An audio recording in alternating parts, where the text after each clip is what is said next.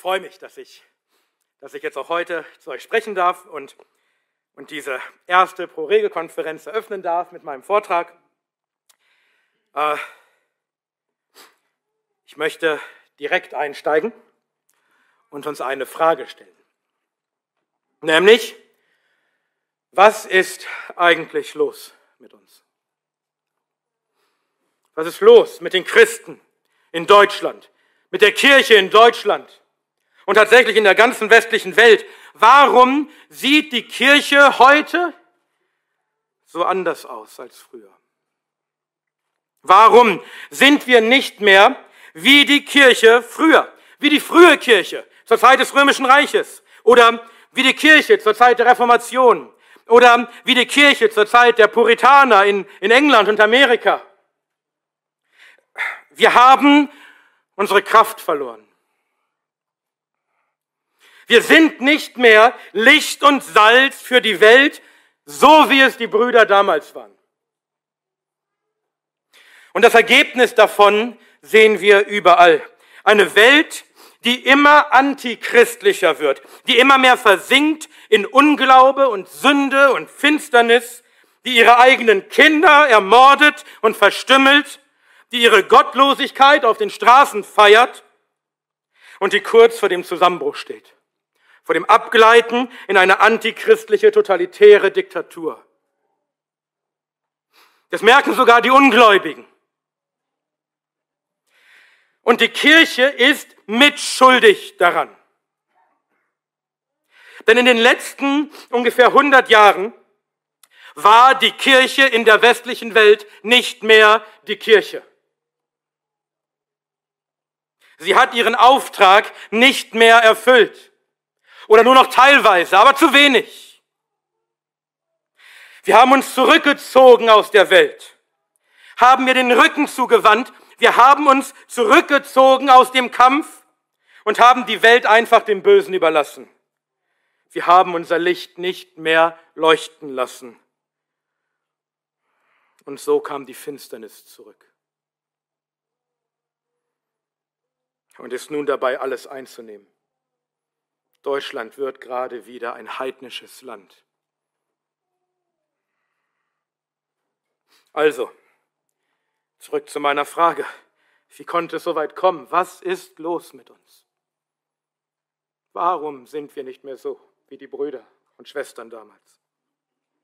Es gibt sicher mehrere Gründe dafür. Vielleicht unseren Wohlstand, unsere Liebe für die Dinge dieser Welt und die Unterhaltung dieser Welt. Wir haben Angst, unsere Dinge zu verlieren, wenn wir zu radikal auftreten für Christus. Wir haben Angst davor, zu leiden. Wir haben Angst davor, von den Menschen verachtet zu werden. Wir haben Angst davor, unseren Arbeitsplatz zu verlieren. Ist uns das alles wichtiger als Christus, unser Herr? Aber ich glaube, der Hauptgrund liegt auf den Kanzeln. Ich glaube, der Hauptgrund ist letztlich eine falsche Lehre vom Evangelium. Und kein Wunder, dass die Kirche schwach ist, wenn die Kanzel schwach ist, wenn die Predigten schwach sind, wenn die Pastoren schwach sind. Und warum sind die Predigten so schwach? Weil wir nicht mehr Christus predigen als König. Wir haben das Evangelium beschnitten.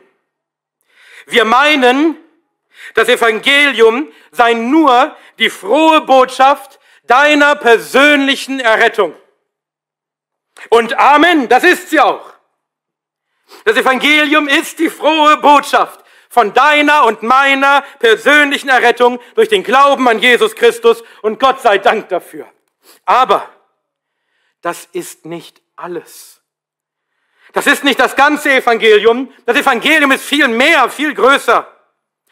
Als Jesus seinen Dienst begann, da heißt es, und Jesus zog in ganz Galiläa umher, lehrte in ihren Synagogen und predigte das Evangelium, was? Deiner persönlichen Errettung? Nein, das Evangelium des Reiches. Matthäus 4, Vers 23. Das Evangelium ist nicht nur die frohe Botschaft deiner persönlichen Errettung. Es ist die frohe Botschaft von dem Reich Gottes, von der Königsherrschaft Christi. Das ist übrigens auch die historische Bedeutung des Wortes Evangelion. Dass der König kommt, dass er zurückkehrt als Siegesheld und sich widersetzt auf seinen Thron, um Ehre und Macht zu empfangen. Und wenn wir wollen, dass die Kirche in Deutschland sich erhebt und wieder Mut fasst und wieder rausgeht und den guten Kampf wieder kämpft und ihr Licht wieder scheinen lässt in der Finsternis und tatsächlich die Finsternis in unserem Land wieder zurückdrängt, dann müssen wir zuerst verstehen, was diese frohe Botschaft, dieses Evangelium bedeutet, dass Christus herrscht als König. Und deswegen haben wir unseren neuen Dienst Pro Rege genannt. Denn Pro Rege bedeutet für den König. Und darum geht es. Das ist unser Ziel, dass wir Christen in diesem Land leben für Christus, den König. Mit unserem ganzen Denken und unserem ganzen Handeln und dass wir seine Königsherrschaft ausbreiten in unserem Land. Und in den nächsten Vorträgen werden wir noch mehr darüber hören, wie genau das geht. Ich will heute die Grundlage legen. Denn wir müssen zuerst verstehen, dass Christus herrscht als König, und zwar jetzt. Nicht erst irgendwann in einem tausendjährigen Reich, sondern jetzt. Und wir müssen verstehen, was seine Königsherrschaft bedeutet. Also, worüber herrscht Christus denn jetzt? Und dazu wollen wir schauen, was im Alten Testament über das Königreich des Messias geschrieben steht und wie diese Stellen im Neuen Testament auf Jesus angewandt werden. Wir machen also ein kleines Bibelstudium, okay? Und wir haben dafür nur etwa 40 Minuten noch Zeit, also wir müssen ein bisschen Tempo machen.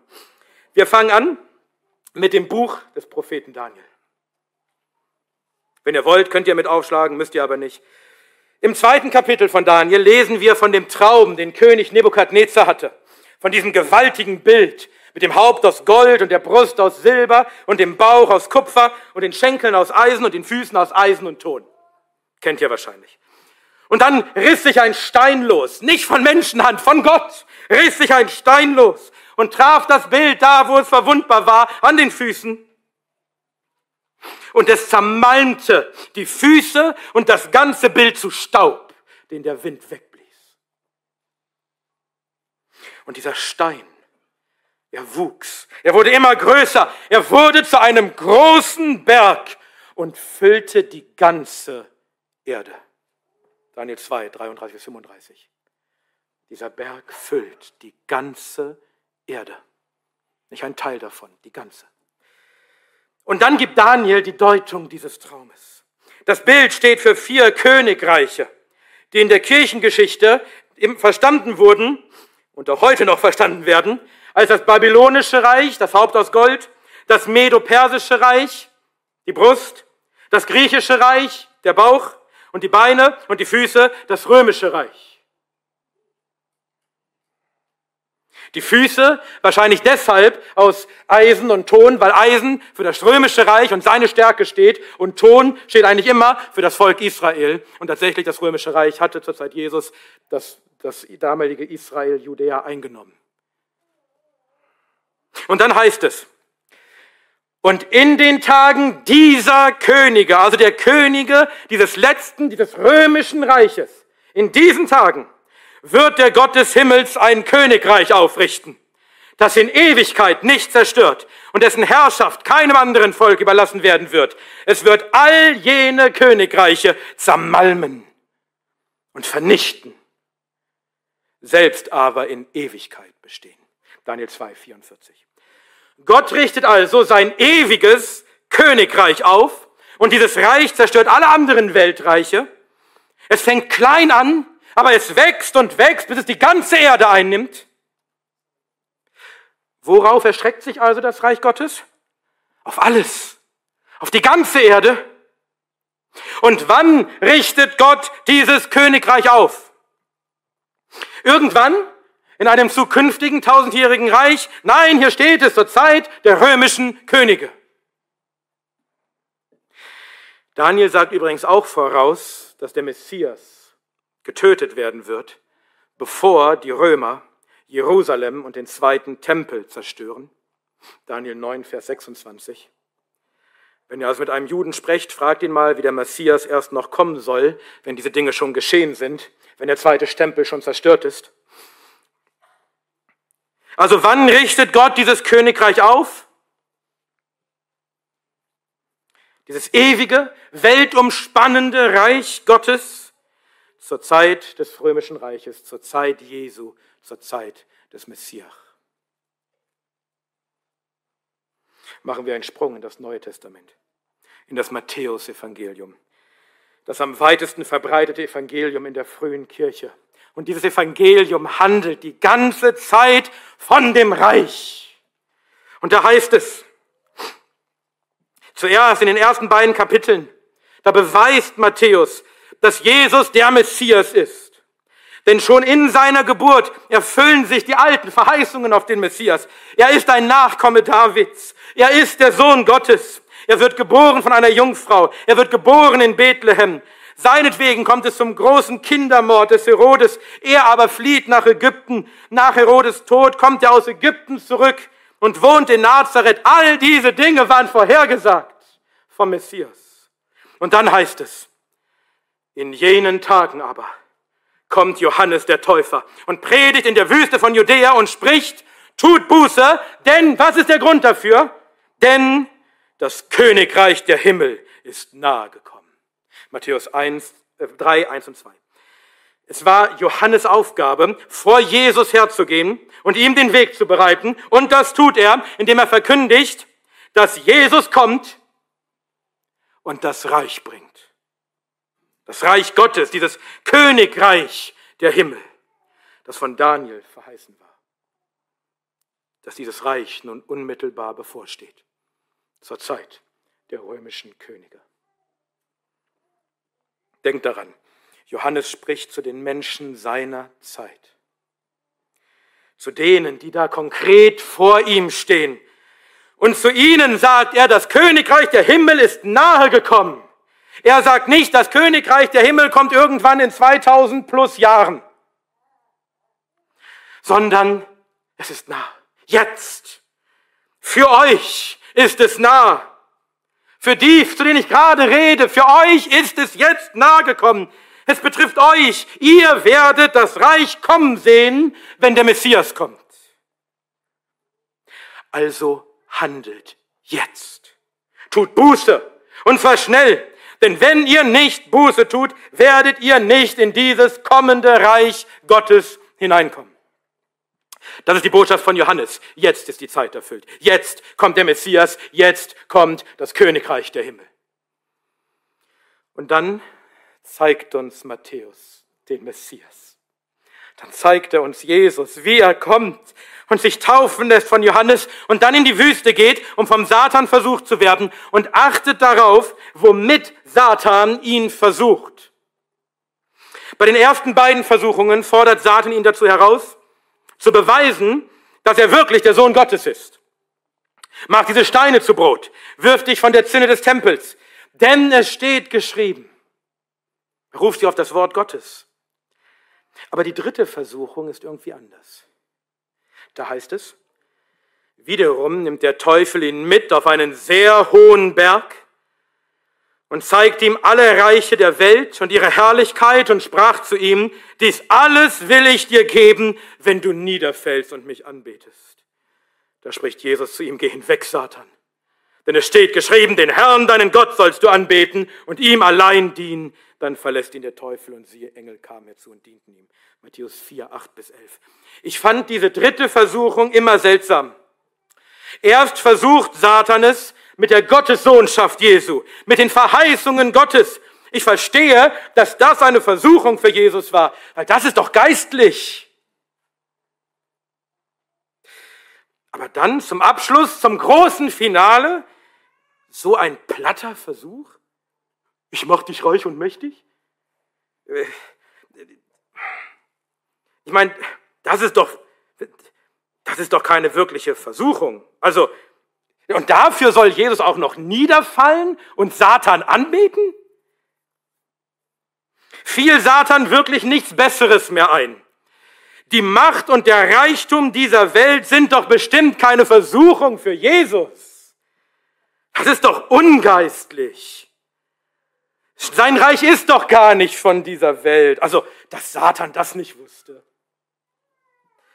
Tatsächlich wusste Satan es besser als ich. Diese letzte Versuchung war, nicht ein letzter verzweifelter Versuch, sondern sie war tatsächlich der große Höhepunkt. Sie war tatsächlich die größte der Versuchungen.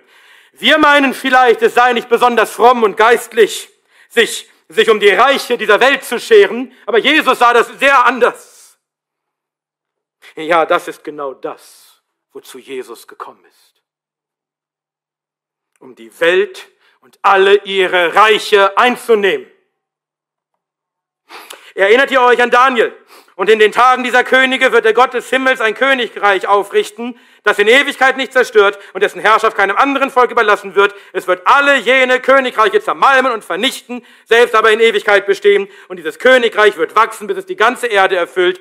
Jesus ist gekommen, um sein ewiges Königreich aufzurichten, das alle anderen Königreiche dieser Welt einnimmt, vernichtet, sie zermalmt und das die ganze Erde einnimmt. Ja, sein Reich ist nicht von dieser Welt, so wie auch wir nicht mehr von dieser Welt sind, aber es ist sehr wohl in dieser Welt und es nimmt diese Welt ein. Es ist kein irdisches Reich, es ist ein himmlisches Reich, aber das Reich der Himmel auf dieser Erde. Er bringt den Himmel auf die Erde. Dafür ist er gekommen. Satan versucht Jesus also genau mit der Sache, für die er gekommen ist. Jesus, ich weiß ganz genau, wozu du gekommen bist. Du machst keine kleinen Sachen. Du willst alles haben. Du bist gekommen, um dir die ganze Welt zu holen.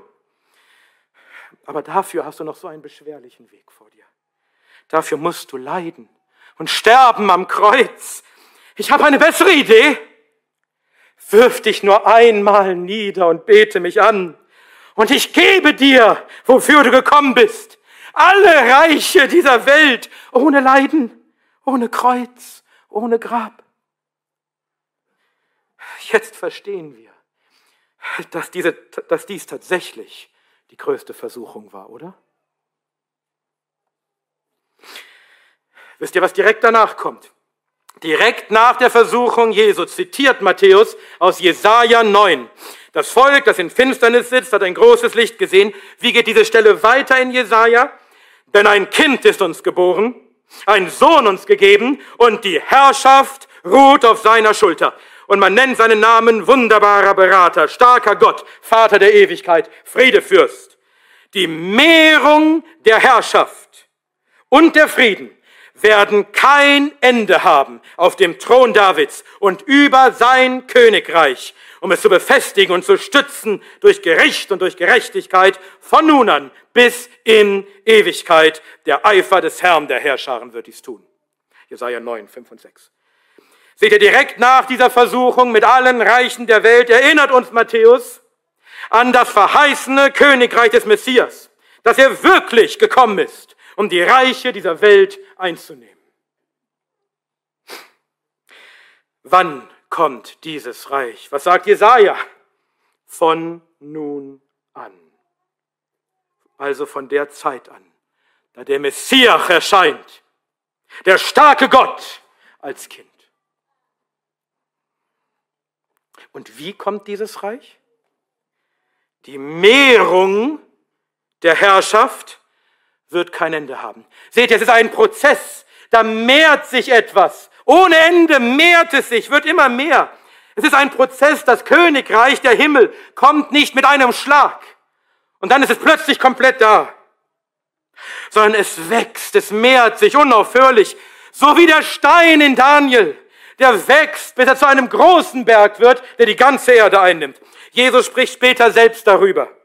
Wieder im Matthäus-Evangelium. Da heißt es, ein anderes Gleichnis legte er ihnen vor und sprach, das Reich der Himmel ist gleich einem Senfkorn, das ein Mensch nahm und auf seinen Acker säte, das zwar kleiner ist als alle Samenkörner, aber wenn es gewachsen ist, ist es größer als die Kräuter und wird ein Baum, sodass die Vögel des Himmels kommen und sich niederlassen in seinen Zweigen.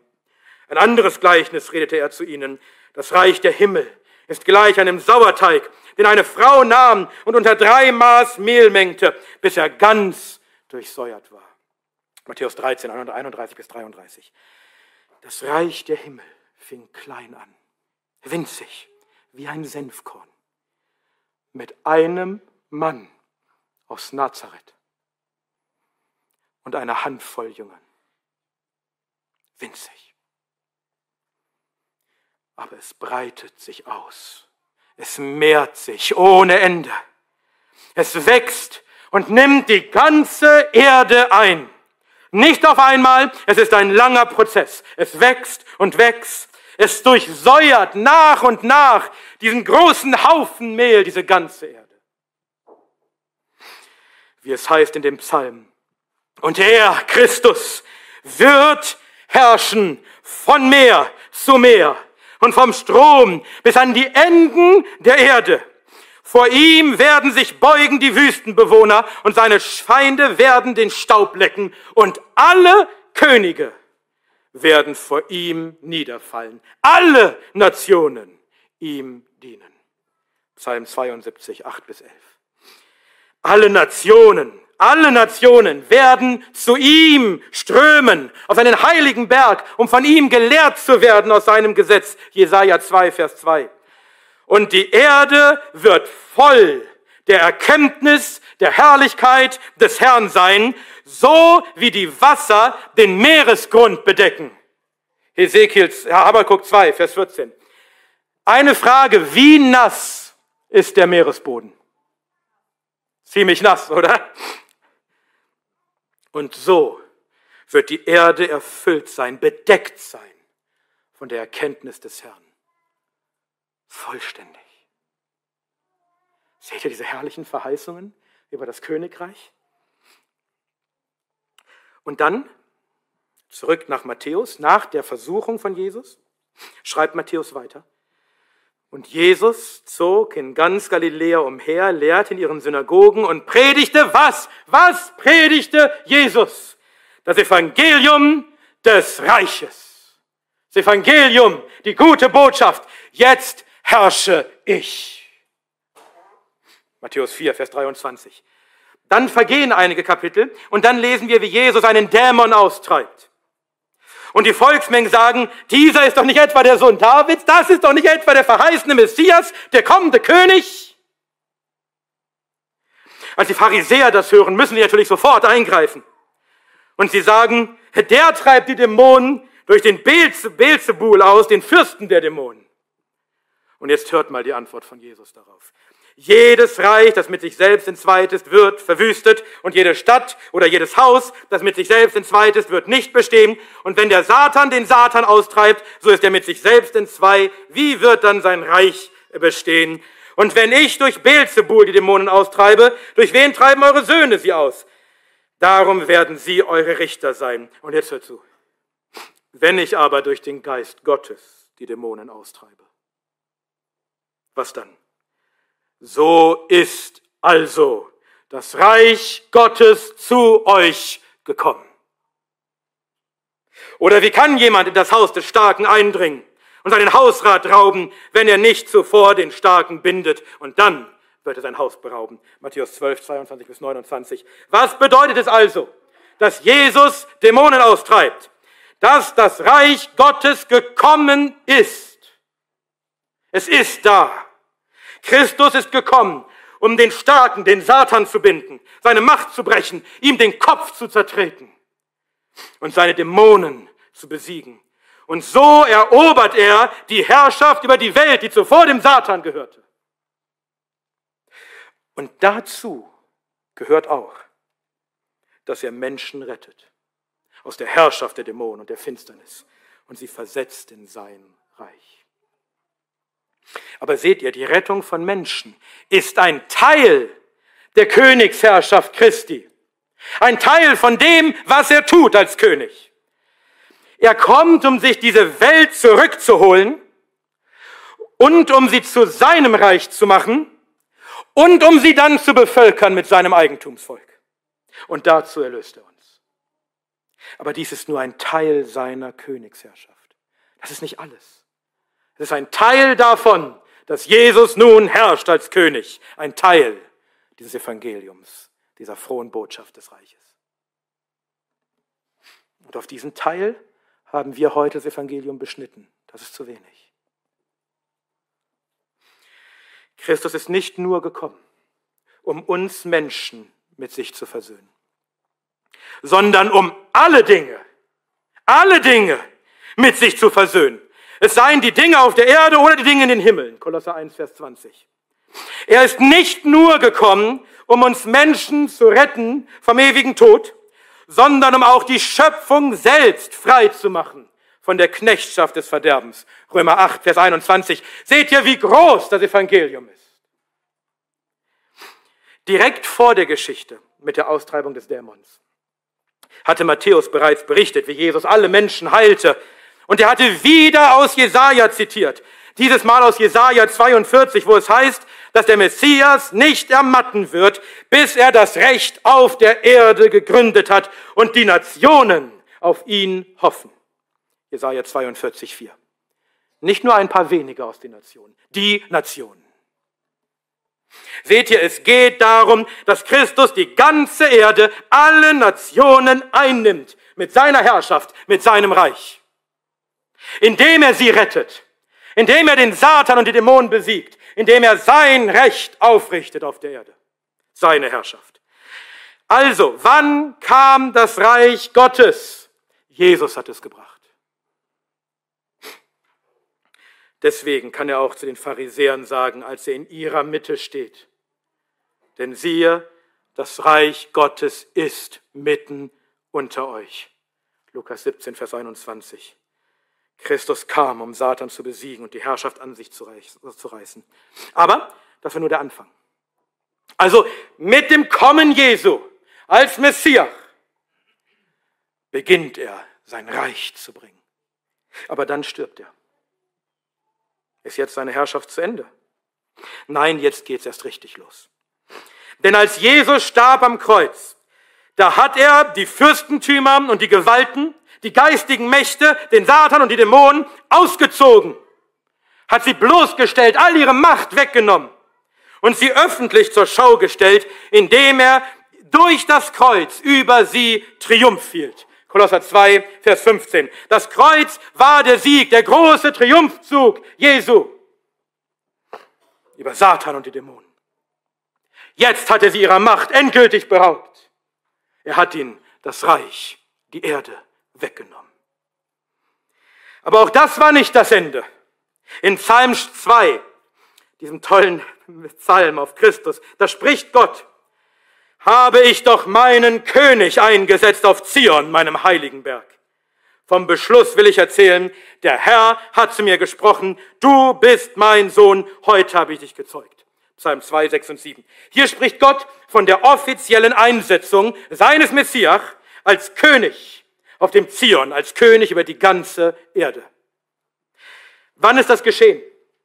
Wann wurde Christus offiziell eingesetzt als König über alles? In der Apostelgeschichte finden wir die unfehlbare apostolische Auslegung. Dort, schreibt der, dort sagt der Apostel Paulus.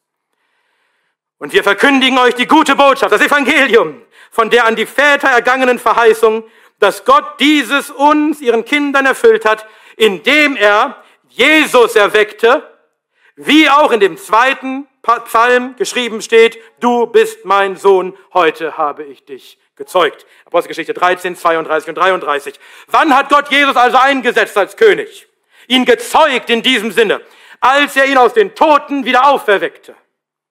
Und dann heißt es weiter im Psalm 2, fordere von mir, hier spricht Gott zu Christus, fordere von mir. Und ich will dir die Nationen zum Erbteil geben und die Enden der Erde zum Besitztum. Mit eisernem Zepter wirst du sie zerschmettern, wie ein Töpfergefäß sie zerschmeißen. Psalm 2, 8 und 9. Jetzt ist also Christus eingesetzt als König. Und er muss nur fordern. Er muss nur bitten. Und Gott wird ihm was geben? Was wird Gott ihm geben? Die Nationen und die Enden der Erde. Nicht nur ein paar wenige aus den Nationen, nicht nur ein paar wenige Länder dieser Erde, sondern alle Nationen und die ganze Erde ohne Ausnahme. Er muss nur fordern. Und jetzt lasst mich euch fragen, meint ihr, Jesus hat vergessen zu fordern? Meint er hat vergessen, seinen Vater zu bitten, ihm nun die Herrschaft über alles zu geben?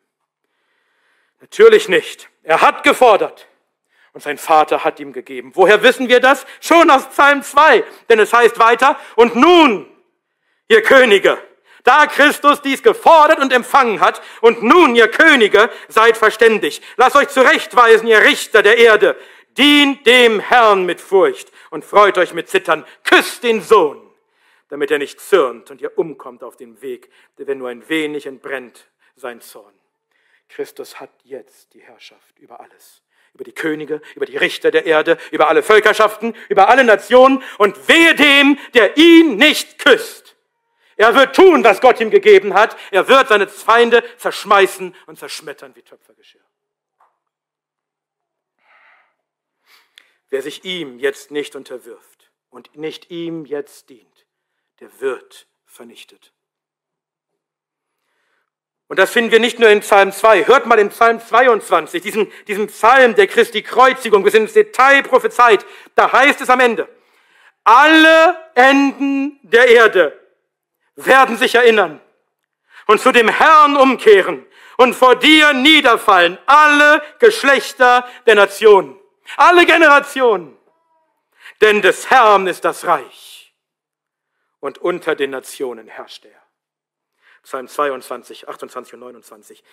Durch den Kreuzestod hat Christus sein Reich und seine Herrschaft ausgedehnt über alle Nationen bis an die Enden der Erde und alle Geschlechter der Nationen werden ihn ehren als König. Das hat er sich verdient durch seinen Tod am Kreuz. Er hat gefordert vom Vater, er hat bekommen.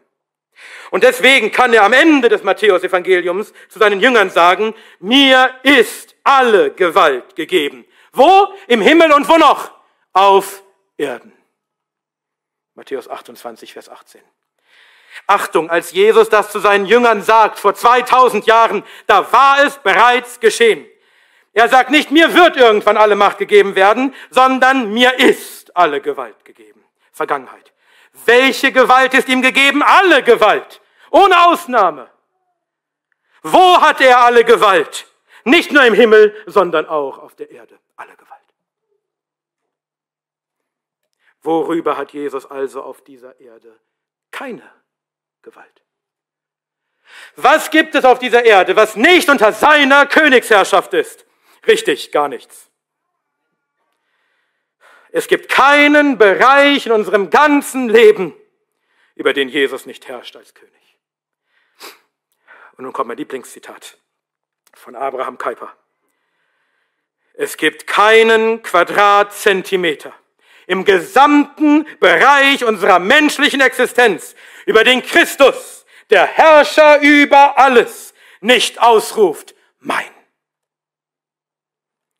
Alles, alles, ausnahmslos ist Christi Königsherrschaft unterworfen im Himmel und auf Erden. Jesus ist nicht nur, Achtung, Jesus ist nicht nur König über dein Herz.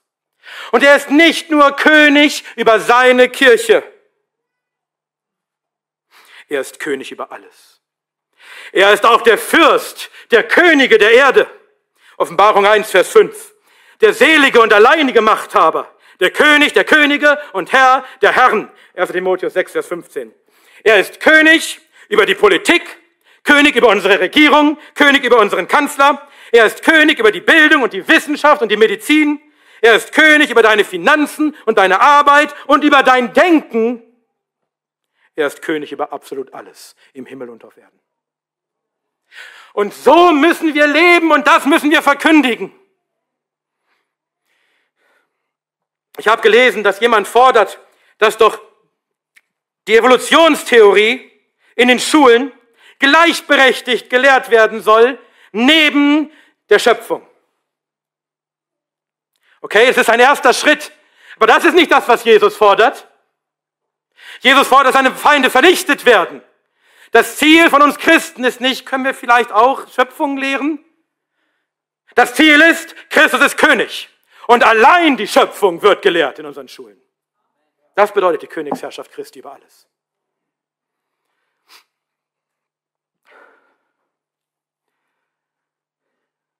So, wo bin ich? Ja. Und meine Frage ist, glaubst du das? Glaubst du, dass Christus jetzt König ist über alles auf der Erde? Deswegen beten wir, dein Reich komme. Nicht, dass es noch nicht da wäre, aber es komme immer mehr, es wachse, es mehre sich, wie du es verheißen hast. Dein Wille geschehe wie im Himmel, so auf der Erde. Weil er König ist über die Erde. So darum soll sein Wille geschehen auf der Erde. Matthäus 6, Vers 10. Glaubst du, dass Gott dieses Gebet erhören wird? Oder lässt er uns das beten und denkt sich, ja, das passiert ja eh nicht. Und nachdem Jesus das zu seinen Jüngern gesagt hat, mir ist alle Gewalt gegeben, nachdem er das zu ihnen gesagt hat, fährt er in den Himmel auf mit den Wolken. Und jetzt passt auf, er fährt auf zum Vater, um nun offiziell den göttlichen Thron im Himmel zu besteigen. Also wir haben gesehen, er hat das Reich schon gebracht, als er kam als Messias und anfing, seine Herrschaft auszubreiten, Dämonen zu vertreiben, Menschen zu retten, seine Herrschaft auszubreiten. Dann hat er es vollkommen erreicht, indem er gestorben ist. Das war der finale Sieg über seine Feinde. Dann wurde er auferweckt. Damit wurde er offiziell eingesetzt als König über alles von Gott. Und nun fährt er auf in den Himmel, um offiziell den Thron zu besteigen. Der rechtmäßige König kommt um sich auf seinen Thron zu setzen. Die himmlischen Tore erheben ihre Häupter. Und die ewigen Pforten erheben sich zum allerersten Mal. Ist jemand würdig zu steigen auf den heiligen Berg? Nun zieht er ein, der König der Herrlichkeit. Psalm 24, Vers 7. Und dann geschieht, wovon Daniel schreibt. Ich schaute in Gesichten der Nacht und siehe, mit den Wolken des Himmels, so wie Jesus aufgefahren ist, mit den Wolken, mit den Wolken des Himmels kam einer, wie eines Menschen Sohn. Und er kam zu dem Alten an Tagen und wurde vor ihn gebracht. Zu Gott wurde er gebracht und ihm wurde gegeben was? Und ihm wurde Herrschaft und Herrlichkeit und Königtum gegeben und alle Völker, Völkerschaften und Sprachen dienten ihm. Seine Herrschaft ist eine ewige Herrschaft, die nicht vergehen wird und sein Königtum ein solches, das nie zerstört werden wird. Daniel 7, 13 und 14. Als Christus auffuhr in den Himmel mit den Wolken und kam zu seinem Vater und von ihm forderte, Vater, gib mir die Nation, gib mir die Enden der Erde. Da gab ihm der Vater, was er forderte, nämlich Herrschaft und Herrlichkeit und Königtum über alle Völker, Völkerschaften und Sprachen. Und Christus hat sich gesetzt zur Rechten des Thrones der Majestät in den Himmeln, zur Rechten des Thrones Gottes. Hebräer 8, 1 und Hebräer 12, 2. Und was tut er nun auf dem Thron? Was tut Christus, der große König über die ganze Erde, seit 2000 Jahren auf diesem Thron? Sitzt er dort und wartet darauf, dass sein tausendjähriges Reich anbricht und er endlich herrschen kann. Nein! Er sitzt doch schon auf dem Herrscherstuhl. Er herrscht doch schon. Christus, Christus herrscht seit 2000 Jahren über diese Erde. Und Paulus schreibt, er muss herrschen, bis er alle Feinde unter seine Füße gelegt hat. 1. Korinther 15, Vers 25. Paulus zitiert hier Gottes Lieblingsvers. Denn kein anderer Vers aus dem Alten Testament wird im Neuen Testament so oft zitiert wie dieser. Psalm 110, Vers 1. Der Herr sprach zu meinem Herrn, setze dich zu meiner Rechten. Das hat er getan, bis ich deine Feinde hinlege als Schemel für deine Füße. Das ist es, was gerade geschieht. Das ist es, was Christus gerade tut. Er sitzt zur Rechten Gottes und herrscht und er siegt. Er besiegt alle seine Feinde und breitet seine Königsherrschaft aus über die ganze Erde und er tut dies, bis alle seine Feinde zu seinen Füßen gelegt, sind. Und wenn dies geschehen ist, wenn Gott alle Feinde ihm unter die Füße gelegt hat, dann wird er wiederkommen. Der große, mächtige König, unangefochten. Und dann wird er auch den letzten Feind wegtun, nämlich den Tod. 1. Korinther 15, Vers 6. 26 muss das, glaube ich, sein. Und dann, und dann wird er alle Herrschaft und alle Gewalt und Macht des Bösen weggetan haben. Das ist das, was er gerade tut. Er herrscht und tut alle Gewalt und Macht und Herrschaft des Bösen weg. Und wenn das geschehen ist, wenn sie alle zu seinen Füßen liegen, dann kommt er und besiegt den Tod. Und dann wird er das Reich dem Gott und Vater übergeben, die erlöste Welt, auf der niemand mehr ist, der Gott noch seine Herrschaft streitig macht. 1. Korinther 15, Vers 24. Darauf warten wir. Das ist unsere große Hoffnung, dass Christus das Paradies auf Erden wiederherstellt und wir ewig mit ihm darin leben, als erlöste Menschen in einem erlösten und verherrlichten Leib auf einer erlösten und verherrlichten Erde. Versteht ihr, unser Endziel ist nicht, dass wir ewig als körperlose Geister im Himmel schweben, sondern der Himmel kommt auf die Erde. Wir sind gemacht als Menschen aus Geist und Leib. Und wir werden unseren Leib wiederempfangen, verherrlicht, um hier auf dieser Erde zu leben, die Gott sehr gut gemacht hat und die er nun erlöst durch seinen Sohn und das Paradies wiederherstellt. Und das wird das Ende der Geschichte sein. Die ewige Herrlichkeit. Aber noch ist es nicht so weit. Noch ist Christus dabei, seine Feinde unter seine Füße zu legen. Und vielleicht meinen wir manchmal, es sieht doch gar nicht so aus, es sieht doch eher so aus, als ob die Feinde gewinnen. Ihr solltet eure Theologie aber nicht aus, der, aus den Nachrichten haben, sondern aus der Bibel. Auch wenn es gerade vielleicht nicht so aussieht. Jesus ist dabei, alle Feinde unter seine Füße zu legen.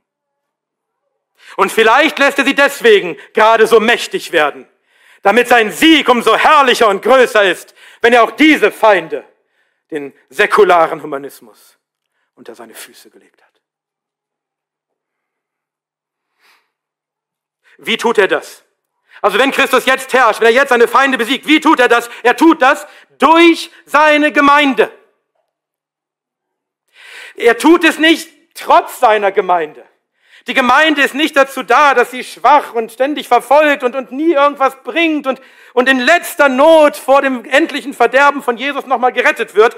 Die Gemeinde ist die geliebte Gemeinde Gottes. Wir sind die Heerscharen, die Schlachtreihen Gottes. Er benutzt uns, seine Gemeinde, seinen Leib, um seine Feinde zu besiegen auf dieser Erde. Deswegen sollen wir Licht sein für die Welt. Wir sollen die Finsternis zurückdrängen. Wir sollen anrennen gegen die Pforten des Hades und ihn einnehmen. Bevor Jesus in den Himmel auffuhr, da sagte er zu seinen Jüngern, wir haben das gerade schon zum Teil gehört, mir ist alle Gewalt gegeben im Himmel und auf der Erde. Aber das war nicht alles. Daraus folgt jetzt eine konkrete Aufgabe für seine Kirche.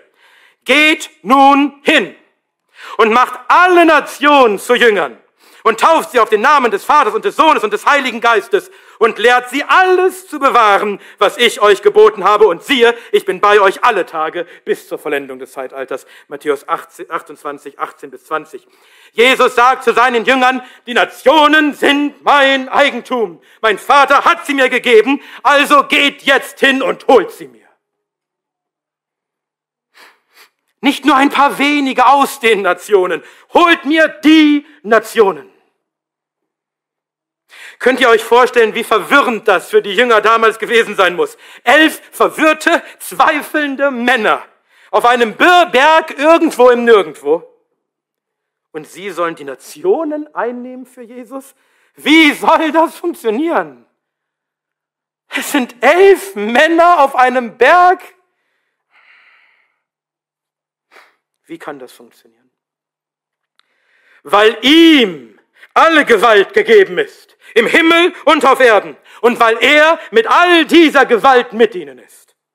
Sie können es nicht tun, aber er kann es tun. Und hatte es nicht getan. Geschwister, sehen wir den Beweis dafür nicht hier in diesem Raum?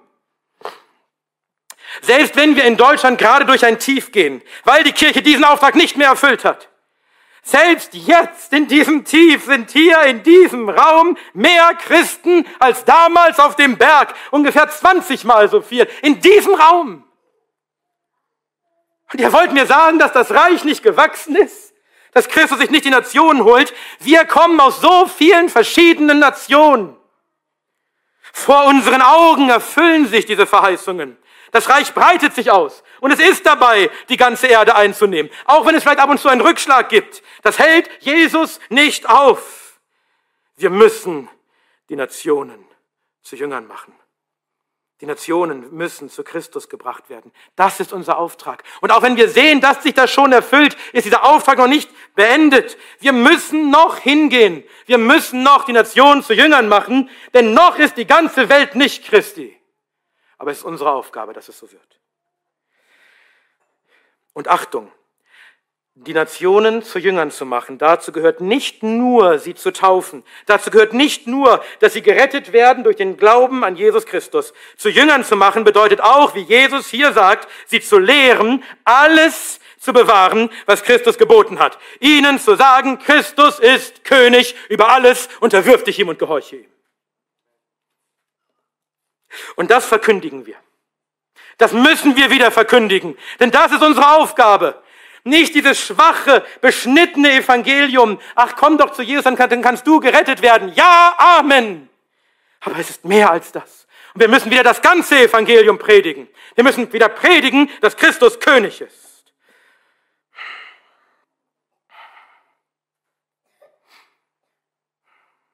Wir müssen das allen Menschen verkündigen, denn Christus ist König über alle Völker und alle Nationen und alle Könige und alle Richter der Erde.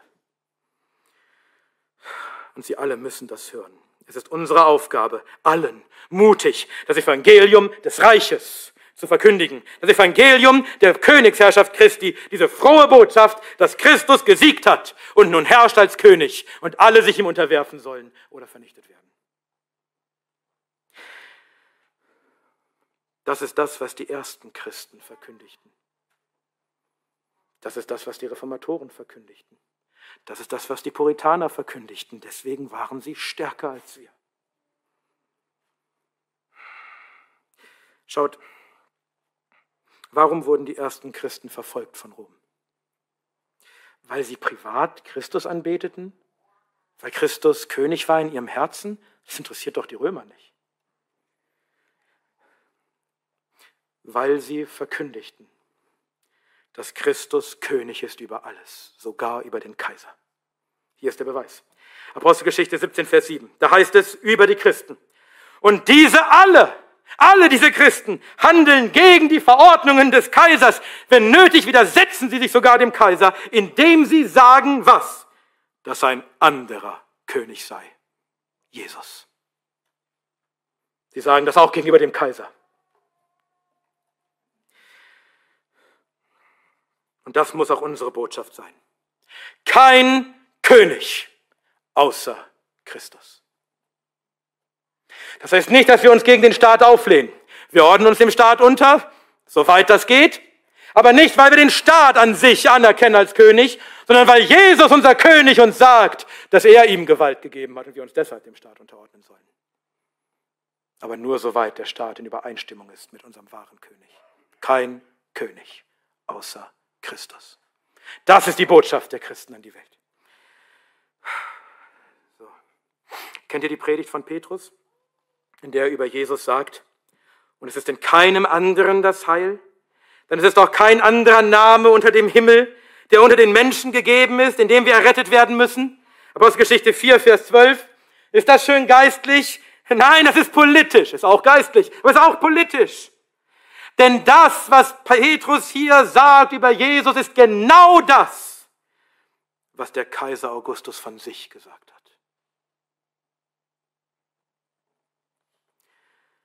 Und Petrus sagt nein.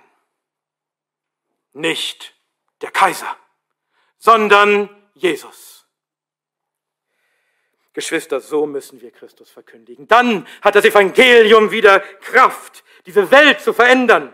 Wir müssen Jesu Kronrechte einfordern in dieser Welt. Wir müssen verkündigen, kein König außer Jesus. Aber kann das überhaupt gelingen? Ist das nicht ein aussichtsloser Kampf? Es ist doch so finster in Deutschland, aber es ist doch nur so finster geworden, weil wir nicht mehr mit dieser Botschaft an die Welt gehen, weil wir diesen Auftrag nicht mehr verkündigen. Das Christentum ist schon viele Male gestorben und wieder auferstanden. Und es kann auch jetzt wieder auferstehen. Wenn die Kirche in Deutschland, wenn wir uns endlich erheben und wieder Licht und Salz sind für die Welt und wieder verkündigen, Christus ist König über alles, unterwerft ihm euch. Deswegen kämpfen wir gegen Abtreibung, weil der König sagt, du sollst nicht töten. Deswegen predigen wir beim Christopher Street Day auf den Straßen, weil die Straßen, auf denen die Menschen ihre Sünden feiern, unserem König gehören. Und weil er siegen wird über alle seine Feinde, wenn sie sich ihm nicht unterwerfen. Denn er muss herrschen. Er muss herrschen, bis er alle Feinde unter seine Füße gelegt hat. Sein Reich muss sich ausbreiten, bis alle Nationen ihn erkennen, bis jedes Knie sich beugt und jede Zunge bekennt, was? Dass Christus Herr ist, König. Das Königreich Christi wird weiter wachsen und die ganze Nation einnehmen, die ganze Erde einnehmen. Denn es ist verheißen und Christus hat die Macht, es zu tun und er wird es auch tun. Die Erkenntnis des Herrn wird die ganze Erde erfüllen. Die Nationen werden zu Christus strömen und ihm gehorchen. Und wenn wir das nicht glauben, wenn wir nicht glauben, dass der Sieg uns gehört, dass der Christus dem König gehört, dann wird es uns schwerfallen, mutig zu verkündigen in dieser Welt. Wir brauchen diese Theologie der Hoffnung, diese Theologie des Sieges, damit wir nicht immer rumlaufen wie ein geschlagener Hund, und denken, wir sind die Schwachen und denken, wir verlieren. Der König der Welt ist mit uns.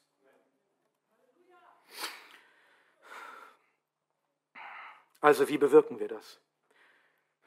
Wir können das nicht tun. Wir können es nicht tun.